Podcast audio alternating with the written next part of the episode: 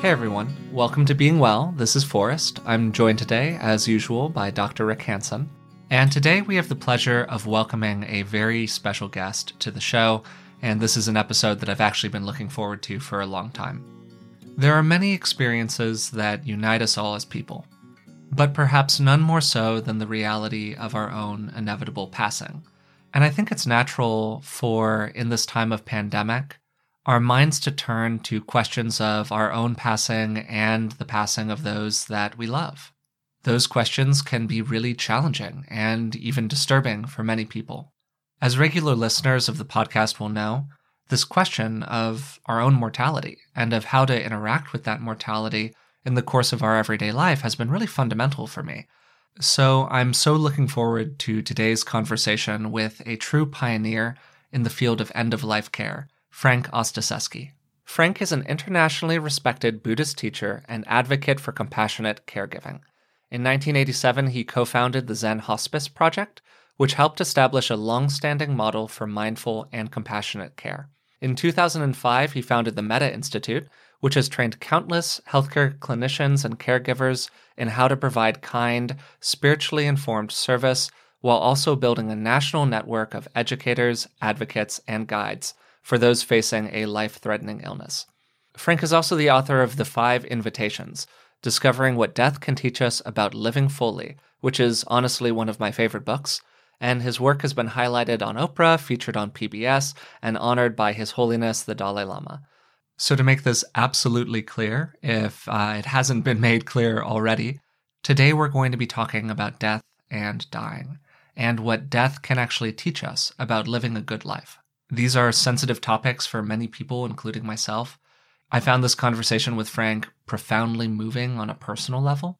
So if there are moments during the podcast that are challenging for you, please just remember to be kind to yourself. If you need to skip this one or sit out for a little while and come back to it later, of course, that is always wonderful. And however you want to engage with this material in a way that's useful for you is fantastic.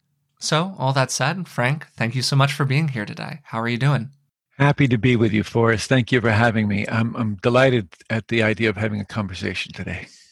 That's great. So, Frank, as some people may know, and many people won't know, uh, you have recently had a stroke, maybe even a series of strokes. You've spent a lot of time, uh, certainly over the last few months, in recovery from it. I'm wondering, how are you doing? Well, thanks for asking. You know, uh, one of the things I want to say about this is that I've sat at the bedside of many people who are ill, many people who are dying, thousands of people, in fact. And I can tell you that the view from the other side of the sheets is really different. Huh. How so? Yeah, when you're the patient, it's a really different experience. One of the things, of course, that, it, um, that characterized the experience, Rick, was a sense of vulnerability. And mostly we think of vulnerability as weakness, uh, something we have to protect ourselves against. But in my case, it felt like my greatest strength, actually. I think of it as the quality, the human quality, which is the most human quality, actually. It's what allows the beauty and horror of the world to impress itself on our souls.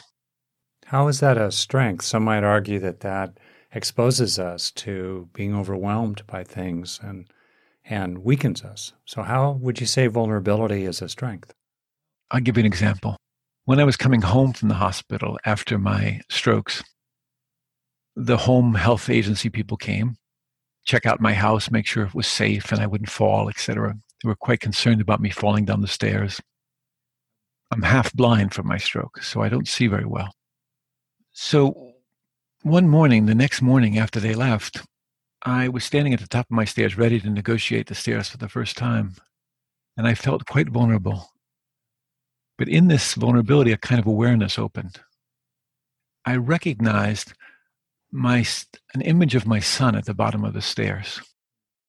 Now I, I love my son beyond words, as as I know you do, Forrest, and I thought to myself, if I fall, I will really harm him. And so right then I made a vow to really be careful in navigating those stairs. And so it was vulnerability which introduced me to love, and love became a tremendous support, more stable for me than the handrail as I was going down the stairs. So that's a way in which vulnerability introduced me to a kind of strength and support. it also opens me to compassion for myself and other beings. You know, one of the practices I do right now, Rick, is at night before I go to sleep, I'm often in pain or scared because of my strokes. And I lie in bed and I try and reflect on people who are suffering in different parts of the world who might be alone. And I'm not very good at self compassion, actually. I'm really bad at it. You'd think I'd be better after all these years, but there's something about evoking that suffering, which gives rise to my innate compassion for others, that then, of course, hmm. spills over onto me. Mm. So at night, that's my practice. I go to bed doing that. In the morning, I wake and I put my hand on my chest very gently. There's something about that physical contact which helps. Yeah. And I say, okay, love, what would you have me do today? And this isn't just California woo woo. You're from the East Coast of America, and I know you as a yes. quite flinty fellow when you need to be. So you have the backbone that enables it's true. It's the true. kind of soft, airy fairy stuff. Well, anyway, I, I, do that. I do that. I ask, what would love have me do today? And, and it, it starts to orient me. It's a kind of guidance that helps me to determine, set priorities, get clear about what I'm, how I'm going to proceed through the day. So vulnerability is all these things. It's not just, uh, it's by no means weakness. It's the capacity, it's the capacity to feel fully in a way, to allow everything to inform my life. This is a pretty intimate question, maybe, but I wonder uh, do you mind saying what you are afraid of at night? Well, um, no, I don't mind at all one thing that I've noticed, Rick, and I'm sure you have in your practice, is that fear can attach itself to almost any object. And then there's fear itself. So, uh, because of my strokes, I don't have any physical, strong, big physical disabilities, but I have a lot of kind of internal rewiring. And I get these neurological firestorms, I call them, where it's as if my whole body gets has electricity shooting through it or adrenaline shooting through it or something along those lines. It's, it's neither of those two things but it has that feeling about it. And it quite it's quite overwhelming actually. And i have to be very still in a blackened room in um, a quiet room in order to regulate again. Mm. so my neurological system fires and it takes it has the affect of anxiety and fear. And that of course as i said can attach itself to almost anything. You know will it stop? Will it not stop? What will what will happen if i become sick during this pandemic? Those are objects of my fear well i feel i love you frank. You know i've known you for a while and i've learned a lot from you and i've um, known a little of what you've gone through and uh, i just want to say that i feel really touched by just imagining what you're experiencing and, and also really struck by the ways that as the fruit of practice uh, uh, you know and a good motivator for the for me and maybe the rest of us to keep on practicing you're you're really able to kind of drop beneath it all or drop into the nature of it all and in that find compassion love and some kind of freedom you know um, my friend uh, roshi joan halifax we teach together a lot she's a great zen teacher and she has a kind of signature guided meditation that she offers. And we just simply shorthand it and call it strong back, soft front. So the, the back is not just physical strength, but that innate strength in us that shows itself as equanimity and an ability to stand on stand up for oneself, to stand on our own behalf, so to speak. And because there's a strong back, we can have a soft front we can open ourselves to altruism, to compassion, to love, to warmth. Uh, it's difficult to open our hearts if we don't have that feeling of support. So most of us have it just reversed. We have a very armored front and a very um, gelatinous back sometimes. I think that's really well said. And you've sat with so many people who have been at the end of their life. And many of these people probably haven't necessarily reflected on the nature of of living and dying with with the kind of depth and breadth that you have. And as uh, as Rick was just saying there, it really does feel like that lifetime of practice has allowed you to kind of approach that experience of your own mortality and the own health challenges that you've been going through here with a different kind of orientation. And I'm wondering what you think the difference is, if it's easy to sum up between how you relate to that versus some of the people that you've sat with who haven't necessarily had that lifetime of practice. Well, what might be useful to add at this point is when the initial stroke happened, mm-hmm. it was quite severe. Pain like I've never experienced in my life before. It felt like someone was taking a settling torch, a welding torch to my skull. And I didn't know what was happening. I was quite mm-hmm. confused. Mm-hmm. But what I noticed was that a kind of background awareness was also present. And I felt a certain quietness and spaciousness, even though this experience was occurring. And I attribute that to many years of Dharma practice. So that what, what could happen is there could be fear, there could be confusion, but it wasn't the only thing in the room. Awareness was also there. So when we notice that we're aware, or excuse me, when we notice that we're afraid, it means we have choice. That the part of us that notices we're afraid is not afraid. And we can function from the fear or we can function from the awareness itself. What I've seen, Forrest, in response to your question, is that many people, and I work mostly with folks who lived on the streets of San Francisco, and they didn't necessarily have an inner life practice, but they responded in remarkable ways to their dying. Because dying gets our attention it strips away all of the long term illness will do this too.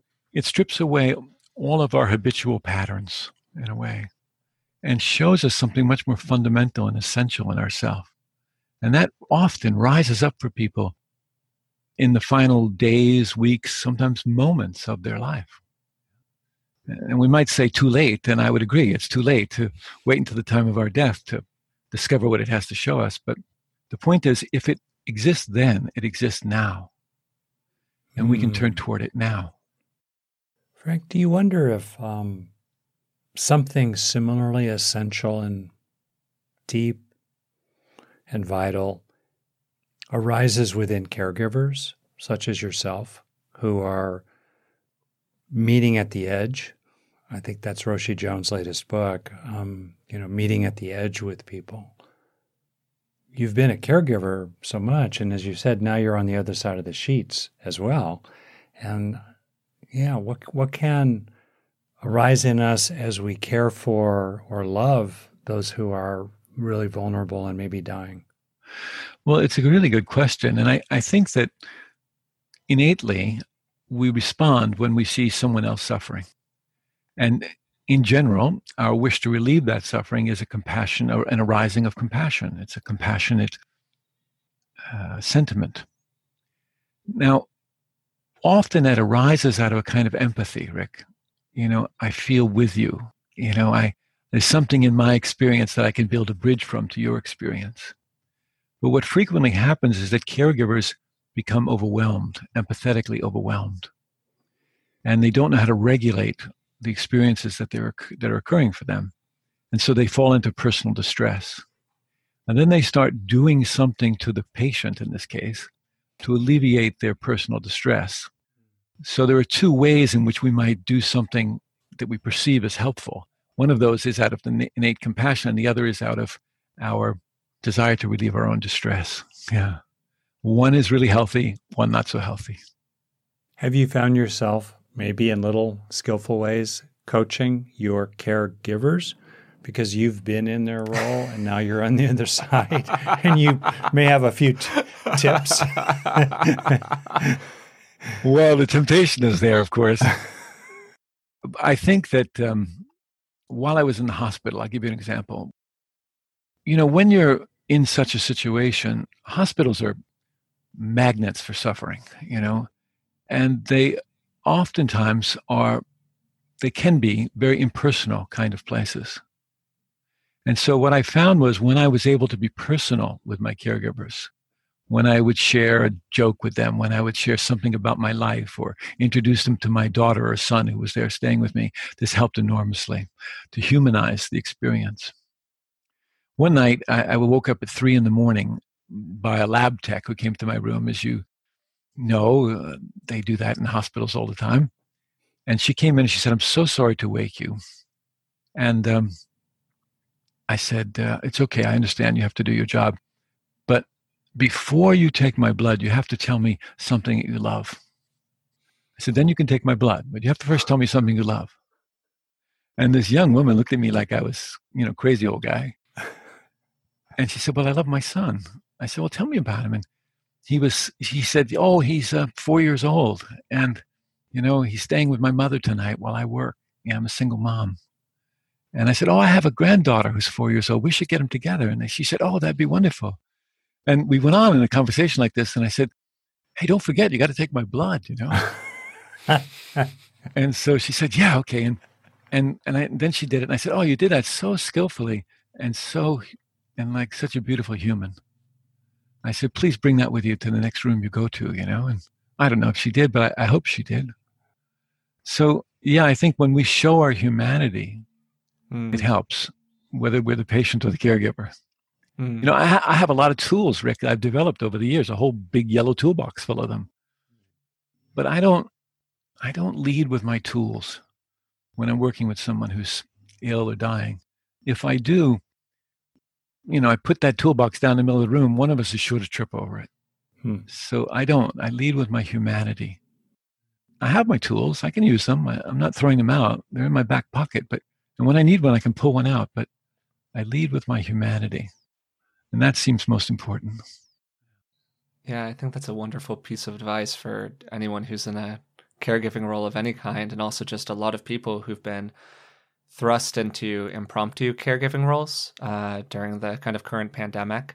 Um, as a point of reference, on uh, May 24th, that was this past Sunday as we're recording, the front page of the New York Times was dedicated to a thousand names of people who've died from COVID, which represents less than 1% of the total number of people in the United States alone who've died from the virus. And, you know, with the current pandemic and psycho-emotional climate, for lack of a better way of putting it, I don't quite know how to refer to it.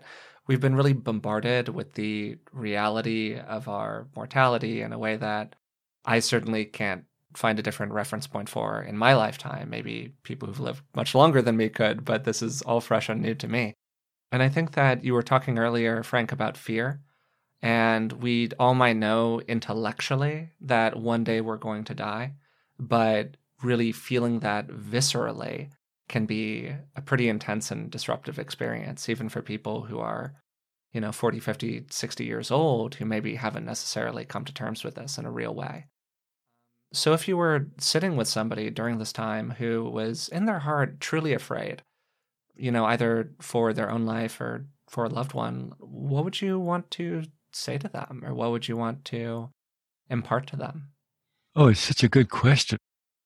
Well, if I were to really be honest, you know, I'd first have to check in with myself and come into contact with my own fear. Because, you know, if I say I understand as someone who's afraid, and I haven't really looked at my own fear, if I don't know what happens to me when I'm afraid, does my tongue stick to the roof of my mouth? Does my chest get tight? Do I start strategizing about how to get out of the situation? If I don't know something about that, then if I say I understand, the other person will sniff out my sentimentality and my insincerity, and I won't be a trustworthy refuge to them. So, in order to help them, I have to touch my own fear and build a bridge to them from that experience. It doesn't have to be the same fear.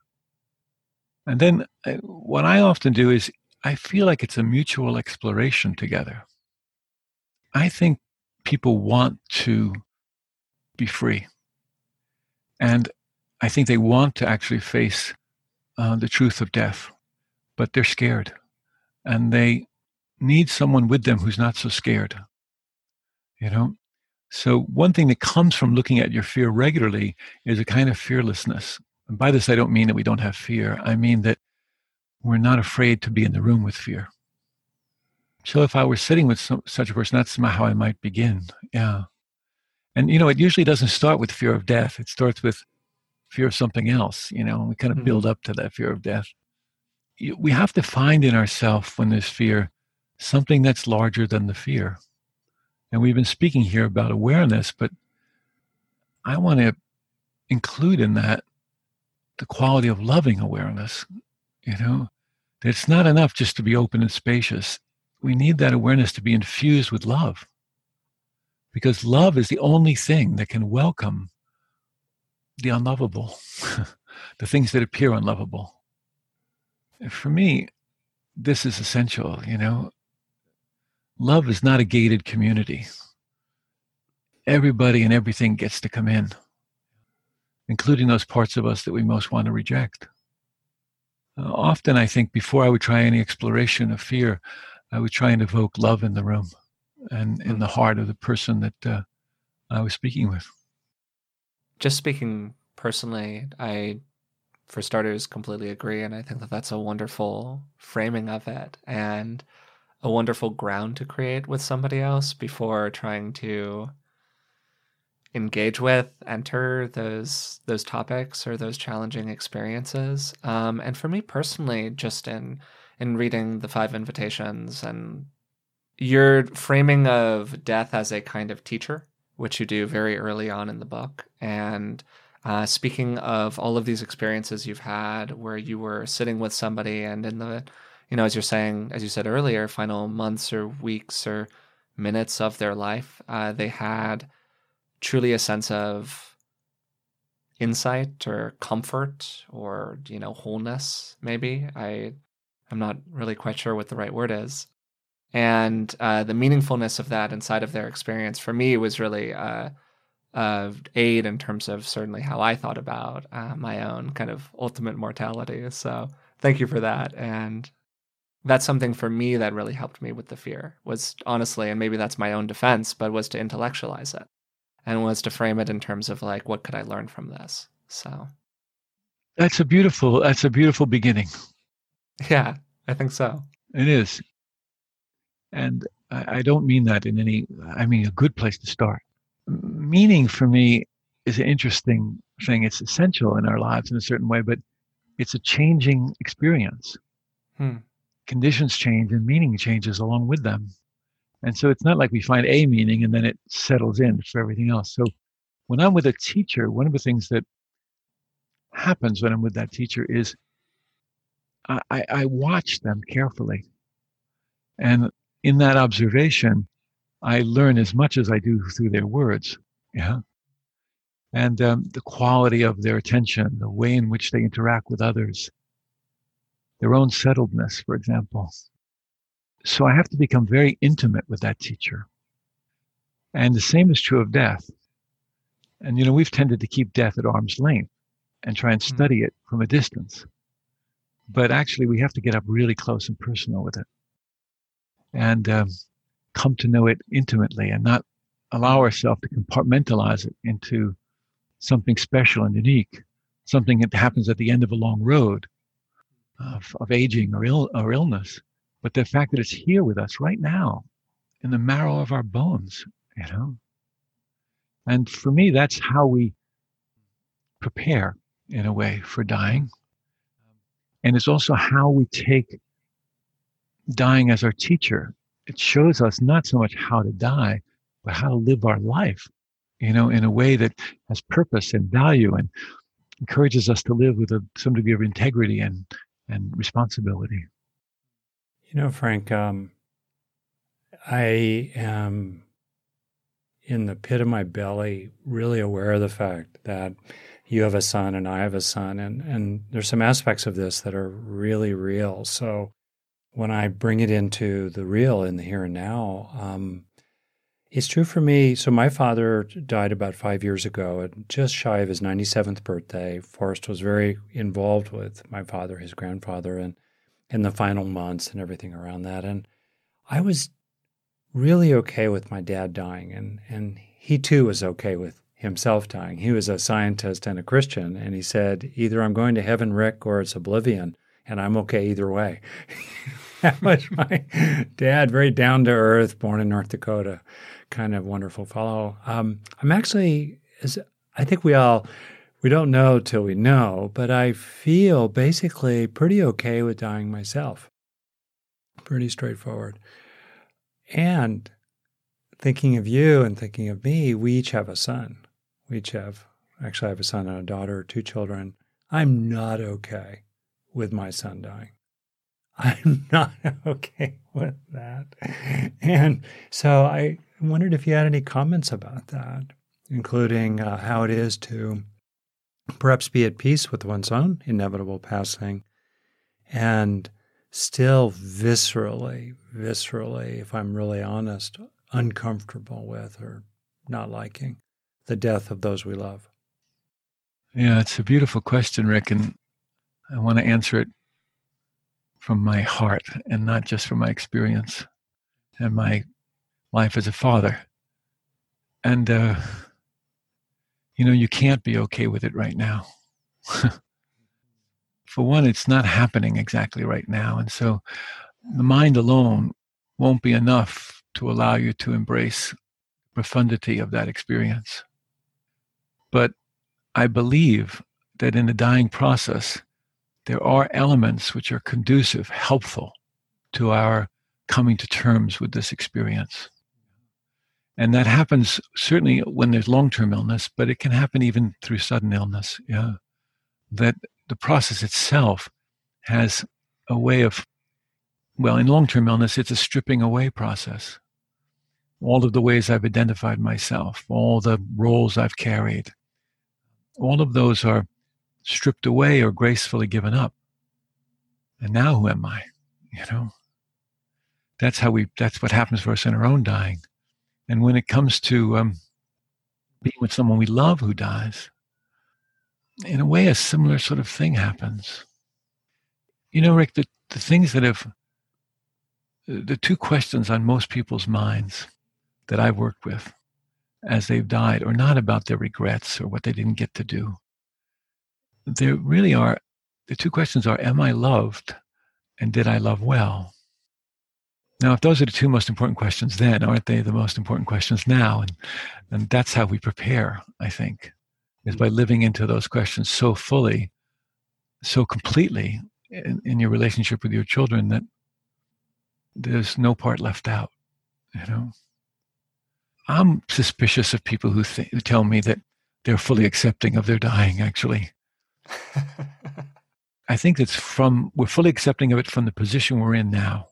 Mm-hmm. But again, conditions change, and might, we might encounter things that we find very difficult to accept for me, I, sorry, this is a long winded answer, but I like the word allowing a lot. It takes us beyond accepting and rejecting altogether. You know, it's, it's, a, it's a gentler quality to it. it.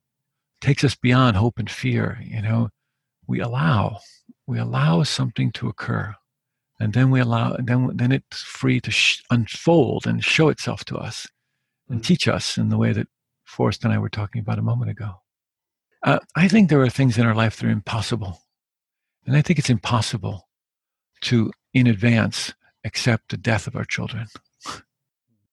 And I, I think that we have to trust that all of our practice, all of our life experience, and our will guide us, that our clear minds will help us discern. But really, it's our hearts that will tell us what's true. And you have a really good heart, Rick, and I have mm-hmm. confidence that it will be a reliable guide. Thank you very much. I mean, that's really touching. And uh, um, you have this beautiful quotation that Forrest pulled out of your book that I'd like to share and seems so relevant here.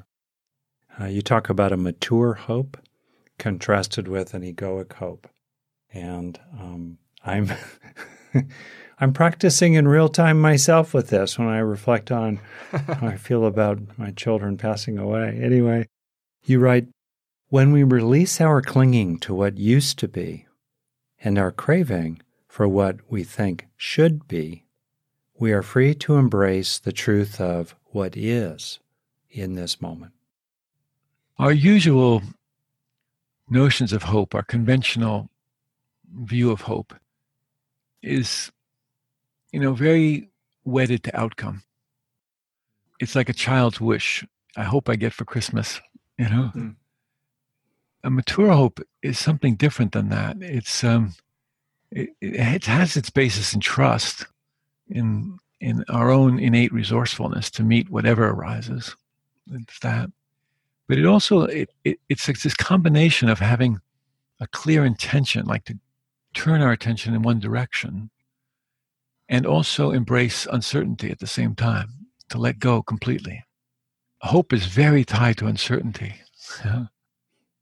you know, one, my friend David Steindl-Rast, a wonderful Benedictine monk, he, he talks about hope as openness to surprise, actually. Mm.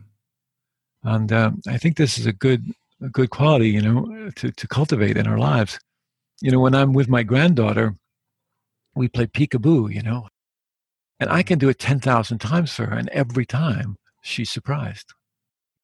And there's a great sense of um, curiosity in that and a, a, discovery in that, which I really love. Uh, a willingness to continually discover. Like earlier, we were talking about my strokes, and the doctors keep reminding me of recovery. And you and I have talked a lot about neuroplasticity and its capacity to redevelop pathways in the brain. But I've personally been less interested in recovery the, the, the thing I've been saying to doc, my doctors is I'm really more interested in discovery.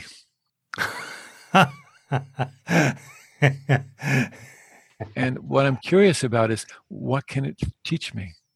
Hmm. Now, along the way, my brain functions may return or they may not. But I think if I follow this path with integrity and love, I will be amazed at what I discover along the way. And I think that's become my orientation in life with everything that I meet in life. And that's that can't be done as an act of will. That can only be done as an act of love.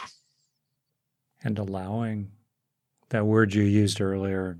Yeah. And to be able to to be capable of discovery. Yeah. Well, what do you make of this for us? So well, you're a young guy, you're invulnerable, you're gonna live forever. Um well, I don't think I'm going to live forever, but you know, maybe just the next 200 years or so. Um, no, all all jokes aside, uh, I think that you know we all have. Um, I'm trying to find the right way to put this, and I'm extremely interested in your perspective here, Frank. Uh, in in psychology, we talk a lot about defenses. Uh, defense mechanisms of various kinds that like protect the inner core of the being from feeling assaulted in different kinds of ways. Um, and I thought it was it was really interesting when we were just a second ago when we were talking about thinking or framing death as a teacher versus intellectualizing it versus experiencing it. And I think that there's a really there's a real truth somewhere in that soup where for me, as I would just kind of said openly, one of my personal defenses is absolutely intellectualizing. Like, how can I take this object and kind of put it in a box outside of myself. And if I just think hard enough about it enough, it'll all work out okay. And that's, you know, my orientation, my structure as a human. And, you know, I think that as Frank kind of alluded to and saying, "Hey, that's a that's a good start. You know, that's a good first step." Um, I think that's really true, and I think that part of the first step for all of us is recognizing what some of those defenses are, and recognizing the places where like there is a, a space that we are using to protect us. And I think that what's so imbued in the in the message of love that you're delivering here, Frank, is is allowing that space to become smaller and smaller and smaller until you are no longer afraid of the thing that kind of rests on the other side of it. And I think that that framing of the whole thing uh, through that message is what, for me, has been really powerful and helped me increasingly attempt to come to a place of acceptance around my own my own mortality which to be obvious about i am obviously still working on um, and kind of very early on that path of. But uh, just the the act of thinking about it i think is itself you know a good thing. There are a lot of people who don't encounter the reality of their own passing until they're on the doorstep of it. Um, and I, I have to imagine that that's a pretty challenging experience for many people. Yeah, I think it is. But I, I just want to kind of applaud your the way in which you're going at this Forrest. It's beautiful to listen to you and And um, you have a clear and discerning mind, and well, I appreciate nice that. to be around that. And um, you know, fundamentally, I think we are transparent beings. Hmm. And so that's our that's our if that's our default, then we can clearly see what's obscuring that transparency. And that's that's the opportunity that you introduced us to, which is I want to look and see what my defenses are. I want to see what obscures that transparency. And so the obstacles, if you will, become the path. They become the gateway to that transparency again, because once we perceive or clearly see the obstacles, they don't we don't get rid of them so much as much as they mm-hmm. dissolve. And then the transparency the innate transparency is there uh, for mm-hmm. all of us. So it's beautiful the way you st- i i'm also i'm like you i, I want to look at the obstacles. I want to look at what are the structures psychological structures etc that i have in my life to prevent me from seeing clearly mm. Mm-hmm. and i have to do the same not just with my mind but with my heart you know, so I need an emotional heart. My emotional, I need access to my emotional heart. I need to know the whole spectrum of feelings and to know exactly how they express themselves in the body, heart, and mind. And that gives me access to what I might call an essential heart or a spiritual heart. We'll call it that if you like, just an essential heart, which is not as thrown around by the emotional reactivity and the emotional conflicts that we experience in our very human emotional hearts. Yeah. But you don't just jump to that essential heart. You, the gateway to it is through the doorway of the hmm. emotional heart. You know, realized beings still have emotions. Mm. They're just not as slapped around by them as I am. I wonder if I could bring up a particular emotion that was very present in a lot of ways during my father's last months, and that's the feeling of anger. And I want to relate that as well um, to what you said earlier, Frank, about love and the importance of love, and also related to what Forrest brought up earlier about this time of COVID 19. Uh, you know, I've read a lot of novels, and I think about the Marquez novel, Love in the Time of Cholera that also being a kind of plague there in South America in the 1920s, I think. And I think these days, love and anger in the time of Corona. And so with my dad, there was, uh, I had to grapple with many things that I felt frustrated and angry by in, in, terms of his care. And then I was, I had other people in the larger system um, who could almost not stand still. They were so angry, including with me. So all that swirling around, and um, I just wonder what you've observed about anger, the anger of people who are passing away. They're angry about this or that, protesting. You know, the Kubler Ross stages, the anger of people around them, um, how people practice with anger. Ugh. Any got any got any tips here or depths? That'll be a new book title: Tips and Depths. I don't know, but anyway. You know, it is interesting how we take certain emotional, very human emotions like anger, and we relegate them to categories uh, like such as negativity. We do that mm. particularly with hatred, anger, and hatred. You know, yeah. they're just not allowed. Poisons, afflictions, greed and hatred. Hatred's a poison. Yeah. And and in fact, those experiences, when known, change. Or another way to think about them is they transform. So anger is essential. Righteous anger is useful. Now, if we get stuck in the reverberating chamber of that anger, then it's not so helpful. Then we just uh, get swept away by it. Right now, there's a lot of divisiveness in our culture, whether it's around politics or wearing masks or believing experts. Uh, there's tremendous amount of divisiveness. And it leads, gives way to an awful lot of judgment and anger. And it's painful to see. It's really painful for me to see. And I see it on both sides. My liberal friends keep asking me what we should do about those crazy, uneducated, ignorant people. Yeah. And of course, this that's loaded with judgment and ignorance to to make such, take such a stance. often with anger, people are always trying to find what's the thing under the anger. And I'm, I'm not so supportive of that. I think the anger itself has value. Hmm. And uh, we ought to examine it and see what it has to show us. And one of the things that I find in anger in myself is strength.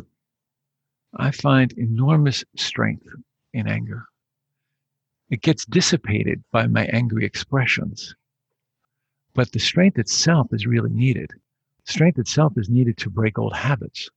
The strength itself is needed to meet what seems impossible right now, to stay a steady course, for example, to have steadfastness. Uh, all of that is often entangled in the anger. And the only way we can get to it is to know the anger itself. I mean, an example would be the way in which we can be self critical and judgmental of ourselves. When I work with students, you know, I, I have them scream at me. I, I imagine that I have them imagine I'm there, you know, that um, I'm their critic. Hmm. And so I, I say something quite usually softly to them. It's, it's an expression they've given me. And, um, and I simply repeat it to them. And I ask them to defend against that critic. And I give them various strategies for doing it. But one of them is to get mad. And when they get mad, as soon as I see them rising up and screaming and cursing at me, and, and I say, What's that? And I stop it for a second and I say, Feel your spine. And then they feel this kind of coursing energy going through their spine. I said, That's, you need that. That's useful. That's what allow you to defend yourself against your critic. And so I think the same is true of, in the world at large, you know, that we ought to look and see what's the valuable qualities in the anger that we may be displacing or simply not in contact with.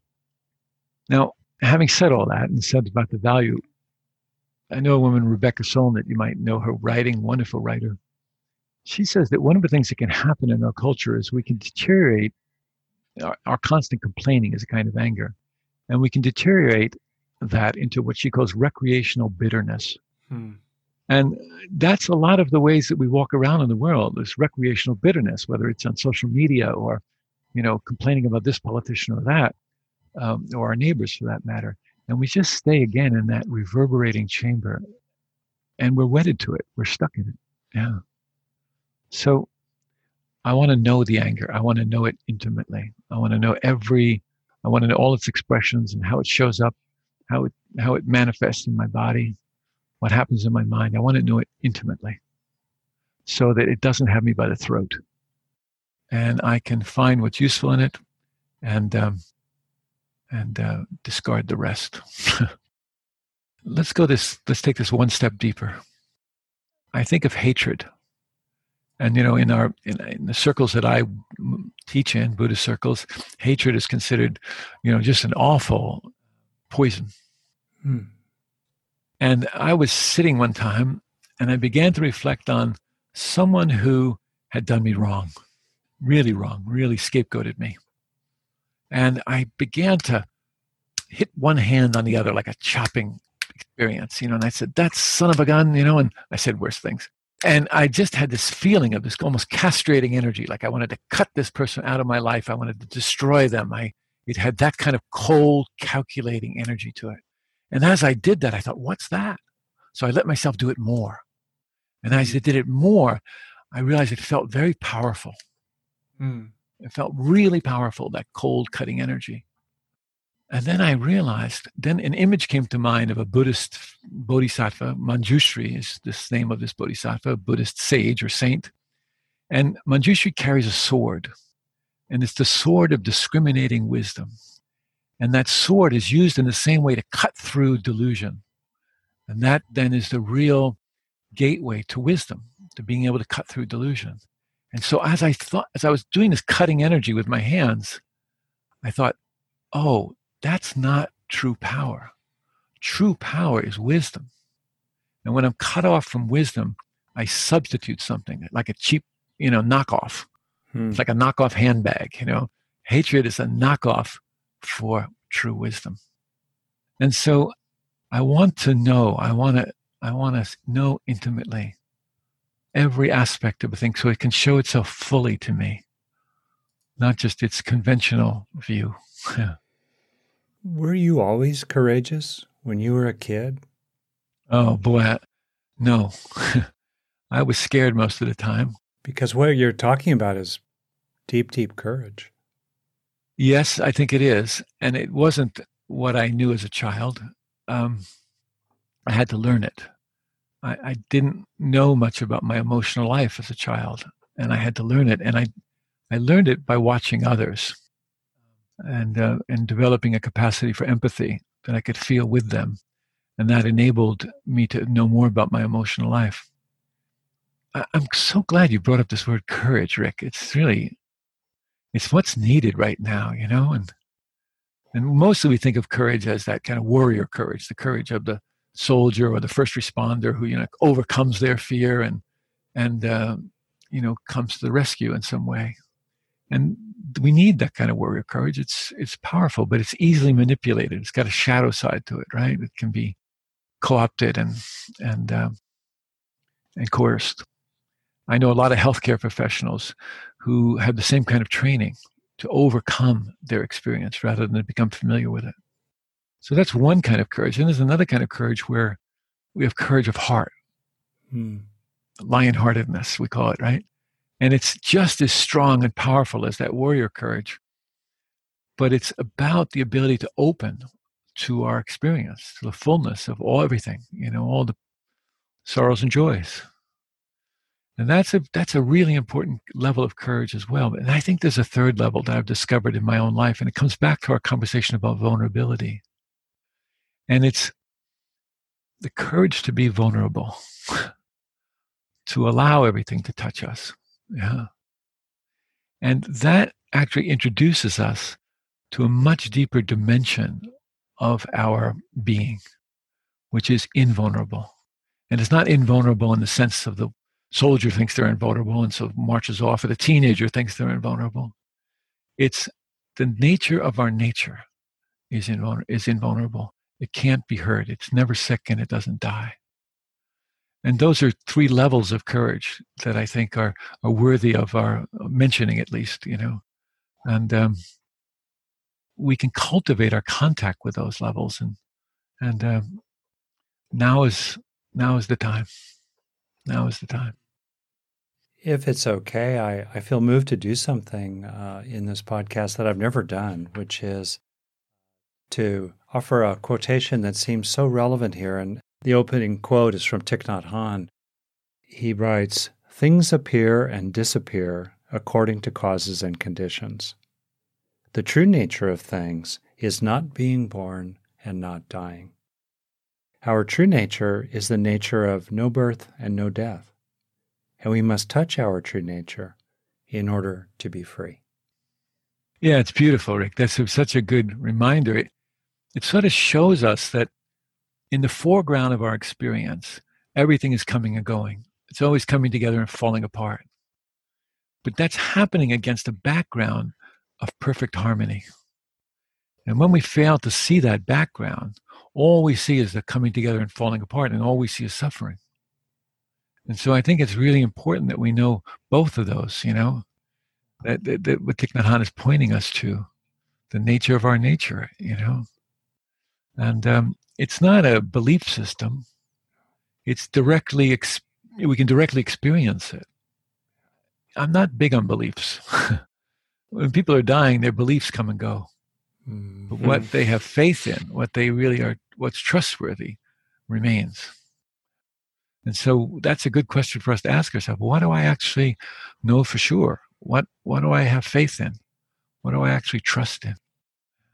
You know, it's interesting you say that. I will be finishing up pretty soon. I, I know for myself, uh, I could keep t- hanging out for a timeless time to come. But anyway, you know, it is interesting you say that, Frank, because as you were just a couple minutes ago speaking, and which prompted me to lead into that quote, which seemed like another way of talking about what you were talking about. If if you have a superpower among or among your key superpowers, um, in my experience of you, is that capacity, which you describe more eloquently than I can right now, to vul- to bravely or courageously and vulnerably open fully, allow fully, and find your footing in that groundlessness.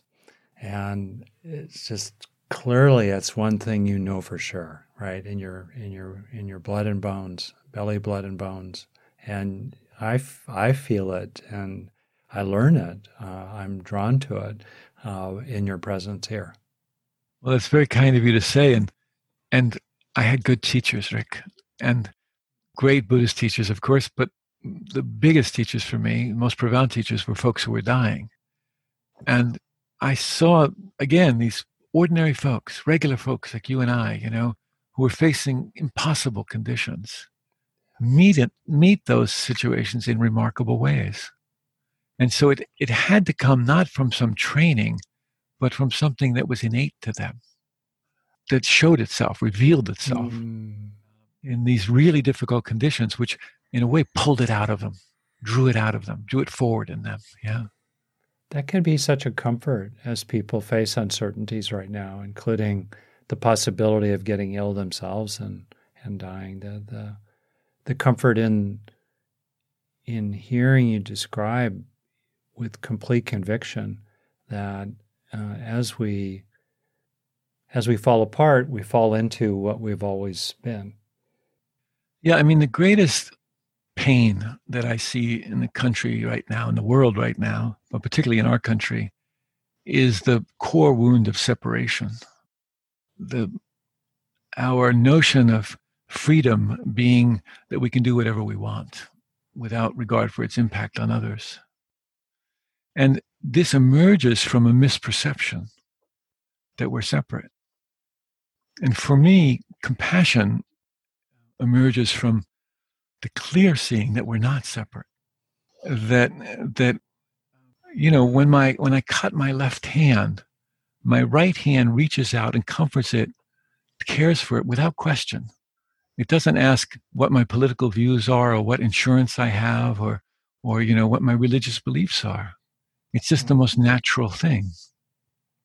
And so when we recognize our interdependence with one another, when we recognize that we can be unique and individual without being separate, then we care for each other. And caring for each other is the most natural thing. It's not, it doesn't require any heroics. I'm a little suspicious of heroics, to be honest. And right now in our country, there's a lot of talk of heroes. And I so admire and am so grateful for the kind of work that's being done, particularly by colleagues in healthcare, docs and nurses, most especially in first responders. But I find that heroes get us in trouble sometimes. uh, trying to act heroically gets us in trouble. And I, my experience of true service, and I think it's the culture misses this, is that it's very ordinary. It's very simple and un, unspecial, not special. No one special to be, no place special to go, nothing special to do. And so it's just a recognition of our deep unity with one another, that we are of the same cloth. And so we reach out in the darkness and help each other, not because we're good guys or because we've got a white horse that we're riding in to save the day with, but because it's natural to us, it's innate to us dying is the hardest work we'll ever do. And I'm not romantic about dying. It's hard. And, and it doesn't always turn out well, you know? It doesn't have a red ribbon on the box. And yet, when we think about what's happening right now, we're, again, I'm very grateful to healthcare clinicians, but most of the care that happens in this country happens with ordinary people. Absolutely. At home, or caring for those who are around the edges, uh, like a child, say. Exactly. Who's losing a grandparent. Exactly. And, you know, where did they get the training to do that? You know, they didn't go through a course. They didn't have years of study. They fortunately don't have any college loans they have to pay back for that. they they learned it, you know, by finding something in themselves that was their best teacher, really. Or maybe they learned it from their grandmothers. Yeah. I don't know. My last question goes to a reflection I've had a lot lately about humanity altogether and what might help and there are different levels of intervention. Different things can help in different ways. Uh, so I tend to focus on what can help inside people's hearts, inside their their being, their minds. What could help there? And so if I've asked people this question, which is if you could suggest that a critical mass of humans do something every day for five minutes, let's say 100 million, a billion people every day, what would that be for that five minutes? That could potentially really help the world come to a softer landing, maybe, than the one it's heading toward. You know, I um, I go shopping with my daughter in consignment shops where she buys used clothing, and in those shops, um, while she's trying on something in the dressing room, I go on look for something else, well, new blouse or a leather jacket or something cool. And and uh, in this one shop one day, I was looking and I found this blouse for her, and uh, it said nine ninety five as is. And I looked at it and I thought, you know, because the, the shirts have some tear or missing a button or something. And I looked at that tag and I said, that's beautiful. We should get those tags for ourselves and each other as is. is there a greater gift we could give ourselves or anyone else than to say, I take you as is? I take you as is. And uh, so, if there's any practice that we could do, we could we could make that our practice. It was a vow to my wife uh, when we got married. I bowed to her and I said, "I take you as is." Yeah, with all of your foibles and beauty and uh, and uh, confusion. I mean, Frank, thank you so much for taking the time to do this today. This was a absolutely wonderful conversation, and uh, you know, speaking personally again, I was you know truly touched by it. So thank you for doing this. Thank you, Forrest, for inviting me. I hope it's of some small service to the listeners. I'm sure it'll be of a great deal of service to a great number of people. Personally, really, on behalf of people listening, and very much on my own behalf, thank you very much. Yeah, you're welcome. Thank you for everything you do and and for allowing me to be part of that. I'm really grateful. So, today we had the true pleasure of speaking with Frank Ostaseski. Frank is the founder of the Metta Institute and the Zen Hospice Project in San Francisco. His wonderful book, The Five Invitations, is truly one of my absolute favorite books, bar none, and particularly inside of this territory. If you'd like to learn more about Frank or purchase the book, I've included links in the description of today's episode. Before we go, I wanted to give you a quick reminder about our new Patreon page. For the cost of just a couple cups of coffee a month, you can support the podcast and receive a bunch of wonderful bonuses in return. For instance, I put together pretty detailed show notes for every episode that we do.